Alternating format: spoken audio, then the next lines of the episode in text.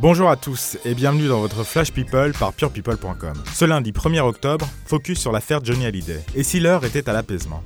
Depuis le début de l'année, Laura Smith et David Hallyday sont en guerre contre Laetitia, la veuve de leur père. Les deux aînés contestent le dernier testament établi en Californie qui fait de Laetitia l'unique héritière des biens de Johnny et du droit moral sur son œuvre. Depuis l'hommage national, les deux clans ne se parlent plus que par le biais de leurs avocats. Malgré cette tension, Laetitia a fait un geste fort d'apaisement envers Laura. Comme le révèle le magazine Public dans son édition du 28 septembre 2018, Laura Smet a exprimé le besoin de se recueillir dans la villa de Johnny à Marne-la-Coquette, la Savannah. C'est dans cette maison que le rocker a vécu ses derniers instants et qu'il s'est éteint le 5 décembre 2017 à l'âge de 74 ans. Selon le magazine, les avocats de Laura ont contacté ceux de Laetitia pour obtenir l'autorisation d'accéder à la villa. Laetitia a tout de suite accepté. Le 26 septembre, escortée de son compagnon et de son avocat, Laura Smet avait donc rendez-vous avec l'un des avocats de Laetitia Hallyday devant la Savannah. Durant la visite de ces lieux remplis de souvenirs intimes, la jeune actrice a notamment passé du temps dans le bureau de son père. C'est dans cette pièce qu'il lui avait fait écouter les maquettes de ses nouvelles chansons. Laura en était bouleversée et serait ressortie en larmes de la maison.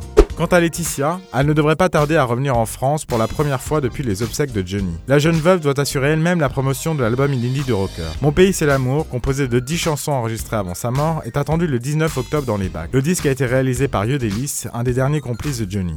Pour rappel, les trois juges des référés saisis par David Hallyday et Laura Smet ont gelé les revenus et biens immobiliers français de Johnny Hallyday jusqu'à nouvel ordre. Ils ont également refusé d'octroyer aux aînés un droit de regard sur le dernier album de leur père. C'est ainsi que Laetitia et son équipe ont pu donner vie à Mon pays c'est l'amour sans consulter Laura et David. Et la bataille judiciaire doit se poursuivre. Le 30 novembre, une audience se tiendra au tribunal de grande instance de Nanterre pour établir un calendrier judiciaire. Cette fois-ci, la justice entrera dans le vif du sujet et devra déterminer si le testament américain de Johnny Hallyday est valable. À moins, bien bien sûr que Laura et David ne s'entendent autrement avec Laetitia à suivre. On se quitte en souhaitant un joyeux anniversaire à Jean-Pierre Castaldi qui fête ses 74 ans et on se dit à mardi pour un nouveau Flash People avec purepeople.com.